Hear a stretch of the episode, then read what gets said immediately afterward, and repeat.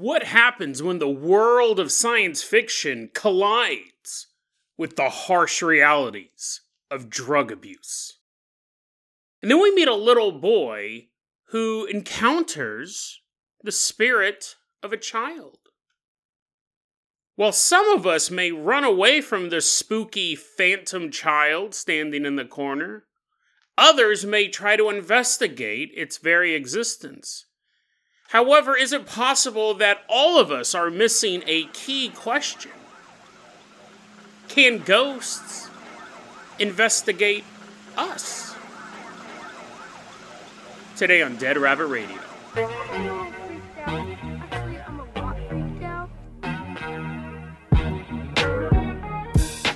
Hey everyone, welcome back to another episode of Dead Radio. I'm your host, Jason Carpenter. I'm having a great day. I hope you guys are having a great day too. I hope you guys have maximized your success. It's not Andrew Tate talking. That I'm still thinking about Beast Wars or whatever that movie was called, Rise of the Beast. The Maximals. Uh, they maximize themselves. They just turn turn into robots. I was expecting them to, I don't know, do something else, do something different than what all the other Transformers were doing. But I hope you guys are having a maximizing day. Someone or some people who always maximize everything they do, walking into Dead Rabbit Command right now, give it up for Art and Maria. Woohoo! Yeah, we yeah, they're transforming. transforming, walking on, and walking. No one's like, I don't want to support your show at all if I'm in a Transformers episode. Art and Maria, they they just bought me a shirt, dude. That's awesome. It's a tie dye shirt. It's a tie dye shirt. It's the only one I've ever owned in my life. It's a tie dye shirt. And it was made by Jake. It was made by, I guess it's like a YouTube channel or Instagram, TikTok guy named Jake. I'll put the show in the show notes. And I guess he makes custom shirts. And they ordered one for me. It's black and green. You guys can't see it because it's an audio podcast, but it reminds me of my days in the jungle running around with Optimus Primal fighting the Terrorcons. So I really appreciate this shirt. They're also supporters of the Patreon. They also swing by for the live episodes we record for the Patreon members on Sundays. So, Art and Maria, thank you so much for all of your support. You're going to be our captains, our pilots this episode today. If you guys can't support the show financially, if you guys can't buy me clothing, that's fine too. It really is. Just help spread the word about Dead Rabbit Radio. That helps out so much. If you do support the Patreon, you get ad free episodes of the show. You get access to our Patreon Discord and access to our Patreon monthly movie night. And what's available for everybody, I want to remind you guys about this. June 23rd, 2023, at 6 p.m. Pacific Standard Time, we are doing a Dead Rabbit Radio five year anniversary live stream. That is available to everyone. Join us on the YouTube channel, subscribe to the YouTube channel so you'll get a notification, or just swing on by and check it out. June 23rd, 6 p.m. Pacific Standard Time. Let's have a great five year celebration. The live streams are always a lot of fun. I really do enjoy doing those. I'd like to do them more. It's just a time thing. Maria and Art, I'm going to go ahead and start off by tossing you the keys to the Hare hovercraft. We're going to leave behind Dead Rabbit Command, hover us all the way out to Poland.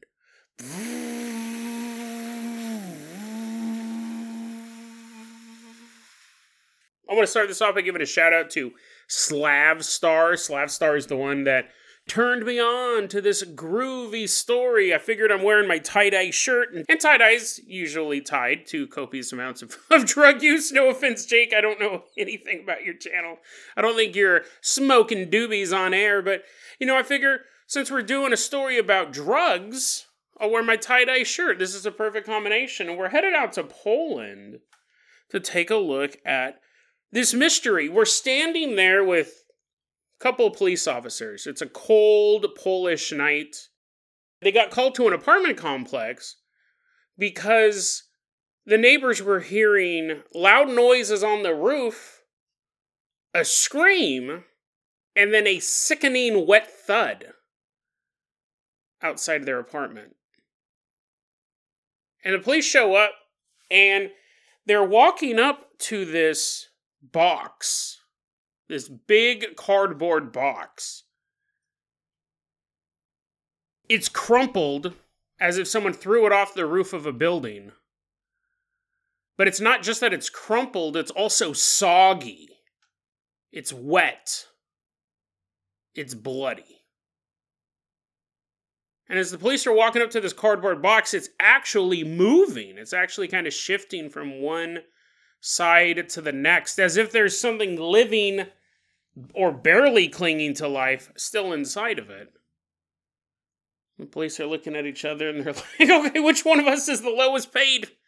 Which one of us is the newest on the force? Which one of us is going to look in this box first? Let's travel back in time a couple hours. In this apartment complex is a raging party going on. A bunch of college students are like, hey, everybody, come up to my place. We're going to play loud rock and roll. We're going to drink. And if you got drugs, bring them. Everybody, hope you have your, hope you have your own drugs because I just like to huff paint. And I know you guys aren't all into that. Come on over. So everyone comes on over to this guy's apartment complex.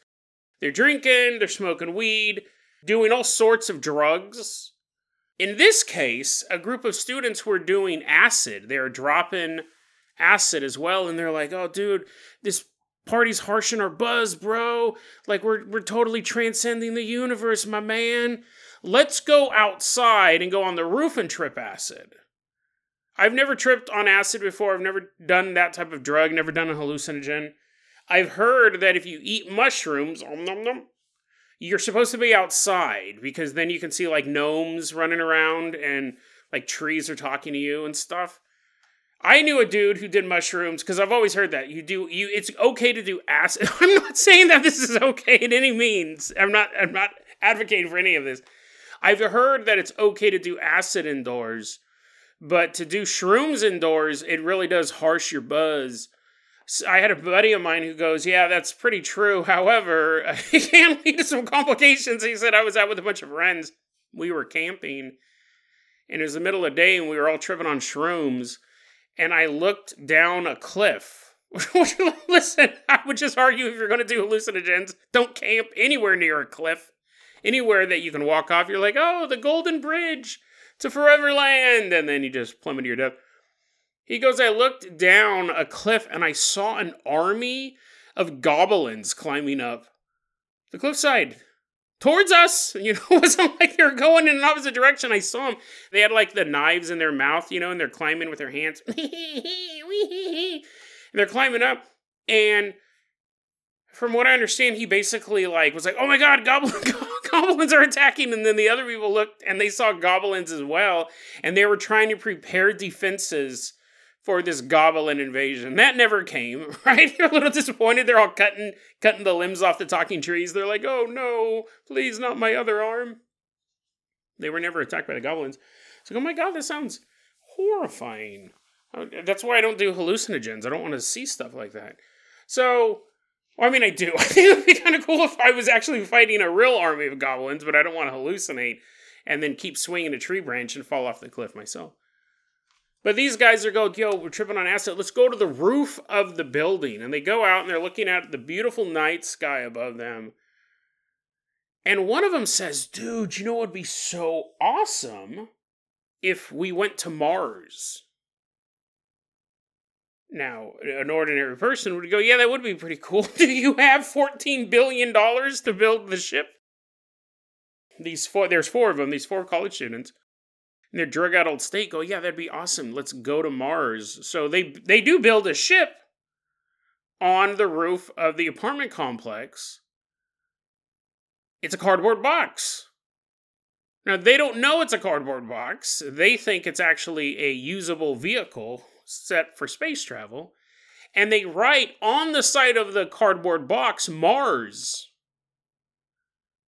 And one of the guys gets into the box and he's like, I'm ready to go. Tell my family I'll be back in a couple months. I'm flying to Mars and bring back some Martian soil. And he gets in the cardboard box, and his three buddies, they grab the box and they start pushing it to the edge of the building and they go, okay, get ready to launch.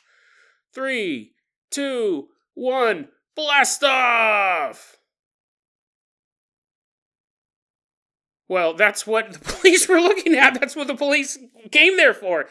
They see this large cardboard box that has Mars written on the side of it, and inside is the bloodied and broken body of a college student who was tripping so hard on drugs he actually thought he was in a spaceship and he thought he was going to go the opposite direction. He's still alive. He's in massive amounts of pain. He's bleeding out and he's just kind of squirming around in this box. Uh, uh, the box is kind of shifting from side to side, and the police are like, oh my god, this is horrifying. This poor man plummeted off the roof of this building thinking he was going to go to Mars. But here he is. What are we going to do for him? I guess we could call an ambulance instead of pontificating about his injuries. We have trained personnel. While the officers are standing there looking at this scene, trying to figure out everything, all of a sudden they hear a ah! They all look up and then jump back and another cardboard box comes plummeting off of the roof of the apartment complex and splatters in front of them. Another one of the college students, broken, limp body, begins to squirm out of that box. Begins to squirm out onto the cold concrete, blood just pouring out of his body. And on the side of that cardboard box was written the words, rescue ship. Now, th- this is an interesting story. It's an urban legend in Poland. How true is it? Like, did it actually happen? The, you know, it's so interesting to me because the thing with we have urban legends, there is a whole set of urban legends that specifically revolves around drug use. And sometimes it is like propaganda, like you can have a movie like reefer madness where they're like ah don't smoke the ganja it'll drive you insane well actually now we do see that there's a uh, correlation between rising marijuana rates and rising schizophrenia and young men who are not didn't seem like they were going to have schizophrenia they weren't predisposed to schizophrenia beforehand so here's my thing this is what i think is so interesting sometimes the urban legends are right in a way. Not that they're necessarily true factually, but urban legends a lot of times are there's monster in the water, don't go over there. It one day it took little Tim, he was walking too close to the water, don't go near the water. And the, the end of the story is trying to get kids from some village in England to stop playing in the swamp. They don't want you to play in the swamp, you're gonna die. You tell a kid that, they're not gonna do it. But if you wrap it in the story of a swamp monster, or an evil witch out in the woods. All that stuff is to keep kids from going too far from the village. That's the core purpose of all of those stories. They're to tell kids don't do dumb stuff because then you might die. A witch may get you. What's interesting is eventually start to become a little counterintuitive. People go, Oh, I'm the bravest boy in town. I'm going to go and find that witch. I have to go deep into the forest to find her. But by golly, I'm going to find her. We did a story a long time ago. It was a really interesting one. It quickly became one of my favorite stories we've covered. Uh, the boys in the barbed wire house, where they, they there was a haunted house in town, and this was a real story. This was reported in the newspaper at the time. There was a haunted house in town, and the kids would dare each other to go into it. And two kids went into it, and then they came out and they were stark raving mad. The like they were mad for the rest of their lives. They were insane. They had to be like in this barbed wire cage in their backyard. The urban legend was stay out of the house, it's haunted. And they did go in and they went insane. And the question was that, you know, obviously the newspapers weren't like, the goblins are true, the goblins are real, watch out for them. It, they, they think that maybe they ate some paint or they were exposed to some toxins in there. The urban legend was telling people not to do something and they wouldn't do it. And you have a whole, you have a bunch of urban legends that are about don't go into this area, but then we have a lot of urban legends that are specifically centered around hardcore drug use. And sure, you could argue. I knew that when I started smoking weed in college, what I was hearing from a lot of my friends, because we had grown up in the DARE era in the 1980s. I'm 46, just saying no, all of that stuff to the drugs and then you start to meet people who do smoke weed and their life is not completely ruined. They're not yelling out on the streets, schizophrenia, running around stabbing people in the head. So you go, oh, well, they must be lying about this whole weed stuff. And you end up smoking weed. Sometimes you can go too far with the propaganda and if you make it be every drug is the worst thing absolutely possible known to man and then you start meeting people who do those drugs you go oh well then you know it's just propaganda. But i've also met people who do meth and they go oh it's just pro- losing your teeth you're losing your teeth you're picking at your skin bugs the shadow man that's all just propaganda. I do meth i don't but i'm, I'm quoting them. I do meth and I'm totally fine. I can keep a job and I have a marriage and I have kids and stuff like that. I just do meth on the weekends. So that probably some people think that that's all propaganda as well, but it's not. That's the thing. That's the interesting thing. The stories we hear about meth use are, I mean, listen, there's going to be outliers in every category. You can have a guy like Snoop Dogg or Dr. Dre who's like, yeah, I smoke weed all the time and I'm mega successful. Very rarely do you meet, so very rarely hear about a celebrity who's like, oh, dude, I do meth all the time, and still, I'm the number one comedian in the world. Yeah, I book all these gigs. It doesn't always, it doesn't always work. You can meet a meth addict, or they would say I'm not even addict. I just do it on the weekends. But people who do meth and are able to maintain some semblancy of a normal life. But what I find so interesting about you have, we've all heard stories like this drug use stories where like don't do acid don't do these drugs because something horrific might happen to you.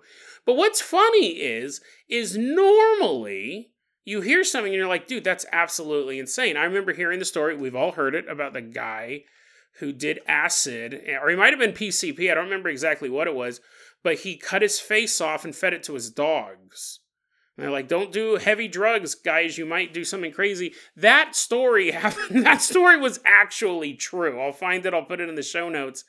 That is true. A guy was so high on drugs, he cut his face off, fed it to his dog, or pieces of his face. If you want to get technical, you're like, Jason, he didn't take his whole face off. He only took half of it. Don't be a propagandist. Well, okay. I think any amount of your feeding any amount of your face to a dog is not a good thing. There was a story I covered on the TikTok recently on my TikTok, YouTube shorts. This happened uh, just a couple of weeks ago. There were four people in their 20s in America. They went to a bar to get some Coke. Nowadays, a lot of stuff is fentanyl in it. They all went back to someone's house. They did the cocaine. They passed out due to the fentanyl. Eventually, they were found, and the paramedics showed up because they didn't know like how long they'd been there, how long they'd been passed out, and you have four people there. They're completely passed out. One of them, while she was passed out due to this fentanyl, a dog in the house ate her face. So again, again, I mean, listen, there's a reason why these urban legends are so bad when it comes to to drug use. Because the core the core story is don't do heavy drugs. It used to be don't do any drugs, and then they kind of gave up on that. They're like, okay, we can't get you to never do any drugs, but let's not do the ones that make you think that you can fly to Mars or that it's okay to eat your face or feed it to a dog or whatever it is. Uh, let's just focus on let's just focus on the face eating drugs. And what I find interesting, I remember a couple years after I graduated from high school, I was walking around I ran an old friend of mine and we were talking, we were catching up, and I was like, hey, what happened to so and so? What happened to so and so? Then I go, hey, what happened to Sam, dude? I haven't seen Sam in years. And my buddy goes, oh, dude, Sam oh man, what a horrible story. I was like, what happened? He goes, well, Sam was really into drugs. I don't know. I don't know if you knew that in high school. I was like, oh no, everyone knew that. He was really into drugs in high school. He goes, but yeah, then it got worse after high school, and he did a bunch of acid, and now he's in a mental hospital. And I was like, really? And he goes, yeah. He thought he turned into an orange. It's like, what? Yeah, he thought he turned into an orange, and he was afraid that if someone touched him, he would instantly unpeel and then be a raw, exposed orange, which technically is not any worse than being an orange with a peel, I don't think. And I was like, oh my god, are you serious? Poor Sam. He thinks he's an orange. He's in a mental institution somewhere in California. He thinks he's citrus. But he's like, yeah, dude, it's nuts. It's nuts. don't expect him at the reunion. Don't expect him there at all. A giant orange walks in with a bow tie. We're like, Sam! He's like, don't touch me. Well, I found out a couple years later that that's an urban legend. My buddy Sam is the urban legend. I found out later, I remember reading something, and they're like, there's that old story about the woman who did so much acid, she became a glass of orange juice. And she thought if anyone touched her, she would spill. And I go, what? wow, how many, how many LSD orange related stories must there be out there? And I thought, wow, I don't think that Sam probably actually became an orange. Well, I know he didn't become an orange, but I don't think he thinks he's an orange. He, I don't think my buddy was fooling me. He gave me accurate information about everybody else. He didn't go, oh, you remember uh, Kelly O'Dowd, that cute goth girl? Yeah, she actually went to a house where there were three bears and she was really, really hungry. I was like, what? Oh my God. Did she get out? Is she okay? Like, he gave me accurate information about everybody else. I don't know what that was. I don't know if he had heard that. I don't know if for some reason, for all I know, Sam was patient zero in the orange epidemic, but I don't think so. I think that's an old story. So sometimes the urban legends actually get passed around in our real lives. It was absolutely bizarre to run into it. And that is that you can type in acid and oranges and you'll get multiple you'll get multiple links about it. Snopes did an article about was there a man who thought he was a glass of orange juice and you touched him? It's so weird, and it, it's interesting because we have these urban legends that are like, "Don't do drugs. You may throw yourself off a building. You may cut your own face off. You may snap and murder somebody. All of this stuff." But really, just the way I guess the world works, the drugs now are worse than the worst story possible. I've still been following up. We did an episode a long time ago about this, but I haven't stopped researching it. Tranq it's that new drug. Originally, we had heroin, and then we had heroin with fentanyl mixed into it, and then heroin just, you, you can't get it anymore in America. So then they just started selling fentanyl, and now they're selling fentanyl mixed with xylazine, which is a horse tranquilizer, and it causes you to immediately pass out for up to eight hours, and your body begins rotting almost immediately. They say it doesn't matter how you do it, you can snort it. You can boof it. That's where you put it up your butthole. You can inject it, which you wouldn't expect, you know, if you're injecting a toxin that you'd start rotting where you're injecting it. Like, no, you can inject it into your arm and your foot falls off. Not immediately. That's the thing. It doesn't happen immediately. But you just start to get these huge sores in your body, and the doctors have been having to amputate. There's whole parts of the country where all of the there's no you can't get heroin anymore. An opioid addict nowadays is actually addicted to fentanyl, and really now it's spreading out of Philly. You're getting this xylazine. It's appeared in like I think 38 states at this point. There's not going to be any more long-term heroin addicts. They're not going to be these guys who are doing heroin and having these bands or these artists who are like, oh yes, a great painting, but I'll finish it in a second. First, a little bump for inspiration. No, you're just a, zombie, like in, in both action because you can't do anything. You just passed out, and you look like a zombie. There's no urban legend worse than that. Because all of these stories are always like one off. Like a guy did something, he did a drug, he did a horrific act. Now we're like, there's a hundred thousand people walking around America with open sores and they're getting worse due to Tranq. Like the drug reality has now become worse than the drug urban legends ever were. And it's terrifying. Another new twist in the Tranq epidemic, because I keep reading about it. Dealers have been putting sugar, a little bit of sugar in it to cut it. So it's a little bit of fentanyl, a little bit of xylazine, a little bit of sugar. And people who are using this drug specifically when they're injecting it, they get diabetes they're like one one day they wake up and they're like, "What? Why? Why do I have diabetes all of a sudden?" And it took the doctors a while to figure it out. And they said, "Well, xylazine, you know, it's a horse tranquilizer. It's not made for humans." And that does affect your blood sugar. And the fact that they're putting sugar in the drug, you have diabetes now. you have diabetes for the rest of your life, whether you get off the drug or not and people are like, my whole body's sweating, but both my feet are freezing cold. They're rotting from the inside. People who snort it, they're just like spraying out blood and muscle tissue, like when they sneeze, it's like. shooting out. The one guy was saying I snort it and it's horrible. It's absolutely horrible. But when I'm not knocked out, when I'm not unconscious for eight hours, it feels like someone hit me straight in the face with an axe. Like I can feel all of the muscle damage underneath my skin and my face. Horrifying stuff. So we've reached a point where the worst urban legend is not nearly as bad as the reality of the street drug.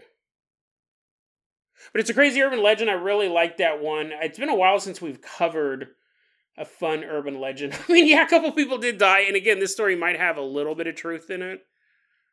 It might just be a cautionary tale. But I thought it was a fun one nonetheless. Art and Maria, let's go ahead and toss you guys the keys to the Carpenter copter we are leaving behind Poland. Fly us all the way out to an old house.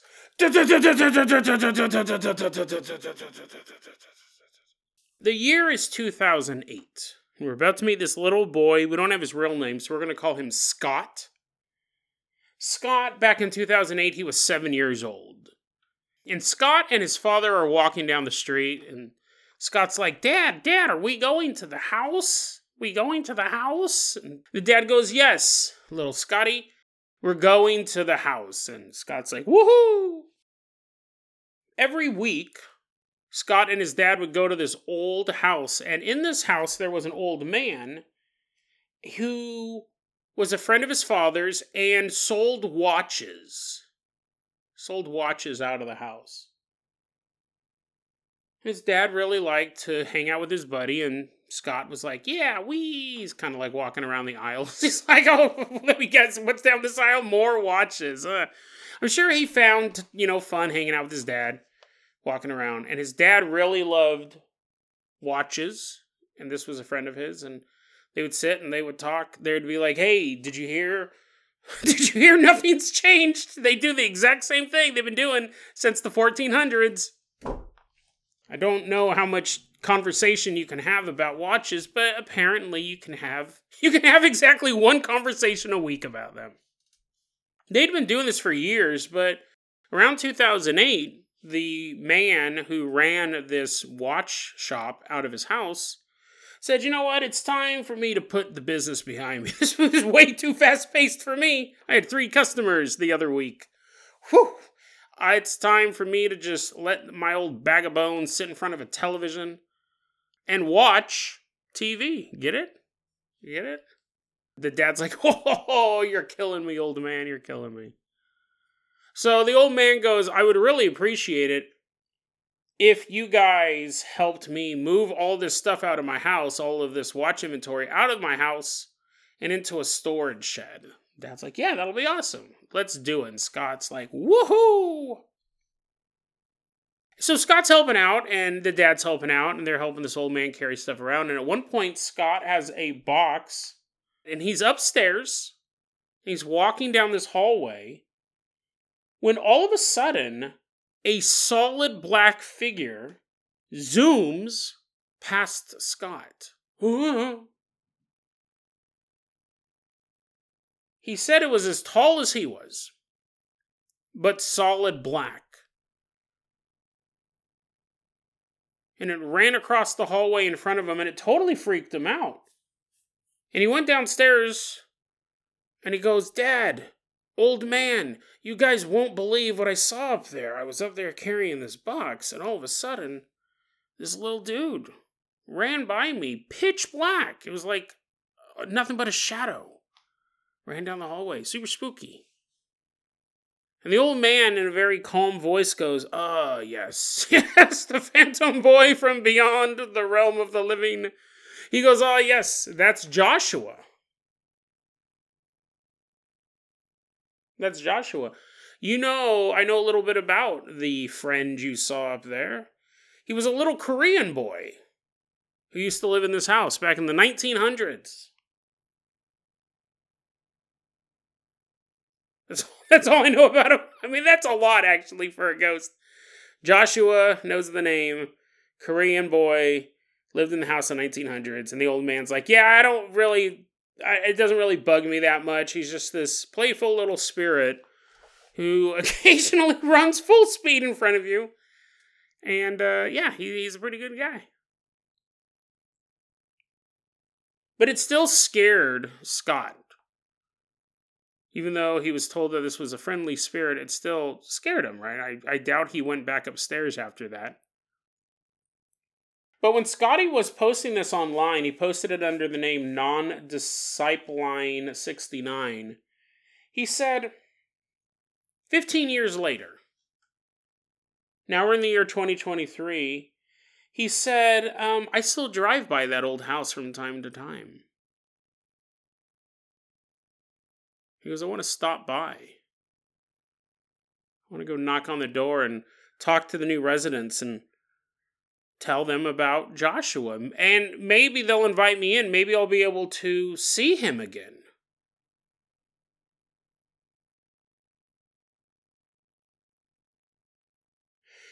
And what he says next is one of those things that is both you go, well, obviously, and then you go, but wait. It's one of those weird comments that sometimes when you're a paranormal investigator, you don't look at the little details. Because I, I, I, I, this question puzzles me, and I don't have an answer for it. Let's take a look at this. He says, quote, I wonder if he would remember me. And I just kind of sat there and I looked at that. Would he remember me? And it's not a simple question to answer. It really isn't. And Scotty says, Listen, I remember exactly what he looked like. Like, I've never forgotten that day when he ran past me. He goes, I still remember that moment, that exact moment that had happened. I remember everything about him. Would he remember me? Would he remember the little boy who was carrying stuff down the hallway that day? And it's a super, super interesting question because it really goes to the nature. And I don't, I, I don't want to spend too much time talking about this stuff. I could talk about it for hours, but I know sometimes it can get boring. But the linear nature of time and death, we don't understand how those two intersect. We don't really even the whole idea does time have a linear nature? That's its own conversation but would a does a ghost remember things and experience things in a moment to moment fashion like the living does? That's question 1 and we do not have an answer for that. We covered a story just a couple days ago about two boys who died. They were i think 7 and 10 and then a year later they returned to their father and they sounded like they were in their late 20s the, the, he just heard these voices calling from the this blinding light that had appeared in his living room.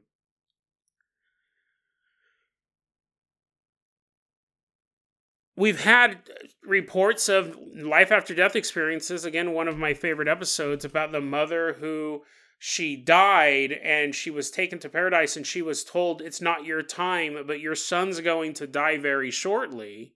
And she's like oh no. You should have told me that second part. And then she came back to life and she was very fearful for her son's future. And then her son did die. She wrote a book about her experiences. And right when she was done writing the book her son was killed. Um so that is not a linear nature in time. The idea of visions, the idea of predicting the future is already not that time moves in a linear fashion. So does a ghost does a ghost build memories one on top of the other like a living person does? We don't know the answer to that. And then the idea, I mean, there's so many ways you could really look at this. Like, one, how does time work after you die? Two, can they develop memories? We've covered, and I don't know if we've covered it in depth. We I, I come across these stories a lot, definitely in the world of paranormal, of demons. We've covered a couple stories like this, but of demons stalking the same family or the same individual over the course of years. But that a, a demon has an agenda. That's different than a spirit. So they actually are like, I want to curse this person's life. I want to make things very difficult for them. So that would require memory. You're gonna have a demon being like, "Oh wait, who was I possessing today? I don't remember. Uh, I'll just possess this guy." Womp. But does a ghost, if you lived in a haunted house for three years, and there was a little girl ghost in your closet, and then you left, you moved away, and then you came back as an adult, and you walked into that closet, if you did see that little girl again, would she know you? Would she, and not even that she would recognize you. She, you now you're an adult, and she's always remained a girl, this little tiny girl. Not just would she recognize you, but if you said, It's me, it's me, remember we used to play in the closet all the time? She would she remember? this so interesting. It's such a simple question, and and when I read it, I thought, yeah, of course they would. But then when I really started to take it apart, I go, I don't know if a ghost can build upon memories, especially if time doesn't move the way it does on Earth. Because imagine if time didn't move in a linear fashion, it'd be almost impossible to build memories. But the whole idea of being a spirit, yeah, I, I, I feel like if they did live in a linear fashion, being a ghost would be the worst thing possible. If this little kid had been haunting uh, the same house since the 1900s, this point it's been a 108 years he's been in this house, and now it's a watch store. That would be so boring to be a ghost. Like you would hope that reality doesn't tick tock, tick tock, tick tock for them, that there's something else going on. Because then, then you would figure every ghost would be an angry ghost. There would be no happy ghosts. They'd all be bitter that they're stuck in this reality. But maybe it does. And if time moves in a linear fashion, would can they build memories? Can they remember things moment to moment, month to month, year to year? If they can communicate, if they can think in the moment, that's one thing. And they, I believe they would have memories definitely of their life. So if the people ask, How did you die? He goes, Well, you know, I was at a watch shop. I had a heart attack. It was so exciting. It was the most exciting place I'd ever been. They would remember things in their life. But if you ask the ghost, do you remember paranormal researchers coming here 10 years ago and they said they made contact with you? I was wondering how that felt for you, they'd be like, "What are you talking? What? What are you talking about?" It's super weird. It's such a simple question, and there's not a simple answer to it. Can they build memories? And again, I guess there's two forms of torture involved in this. It, there's types of hauntings that are just recordings that you can't interact with, they just play out over and over again. It's a very common type of haunting. But then there's the hauntings of spirits that you can communicate with and you have to wonder on the one hand, they may be dead and trapped in the singular location, and they experience every single second of every single day for the past 108 years in this house. The other option, which would just be boring, I mean, you'd be a prisoner. You'd be a prisoner. You'd be trapped in a pit of despair. The other option is probably more alarming in, in a certain way is that you die, and each moment is new to you. You remember dying, and you remember being in this house, and you realize that you're dead, you're a spirit in this house, and you're talking to somebody, and they're like, Hello? Is somebody here? I thought I saw someone move move down the hallway and you kind of pop up from behind the bed and you're like, sorry, sorry, I didn't mean to scare you. I'm so sorry and you see the person just going, Hello? Is anyone here? They don't see you, they can't interact with you.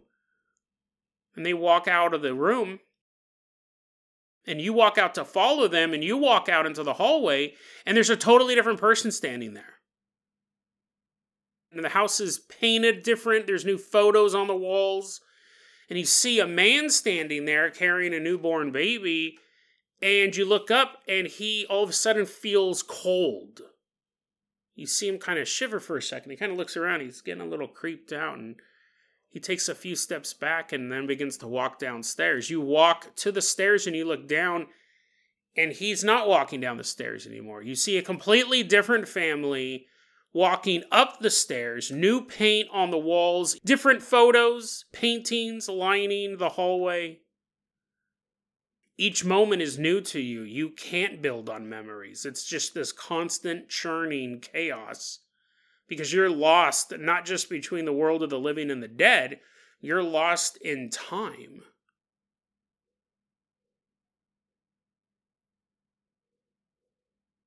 It's a terrifying story. It's so interesting because just that simple question. I thought, I don't know. You have a simple answer. Yeah, of course they can remember. But can they?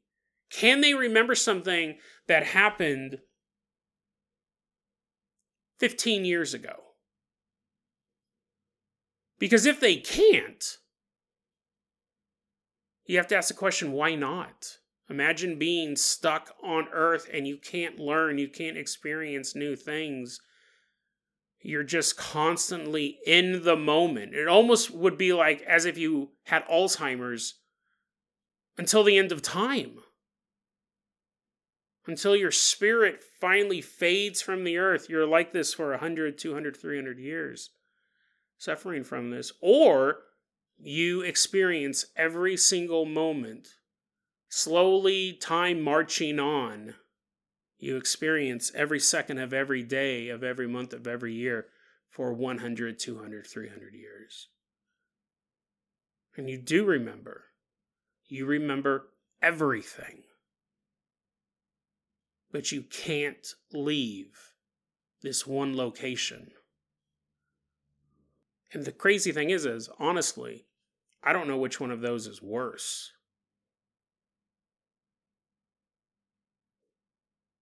They both sound like hell on earth. Can a ghost form new memories? That's a question that we may not want to know the answer to.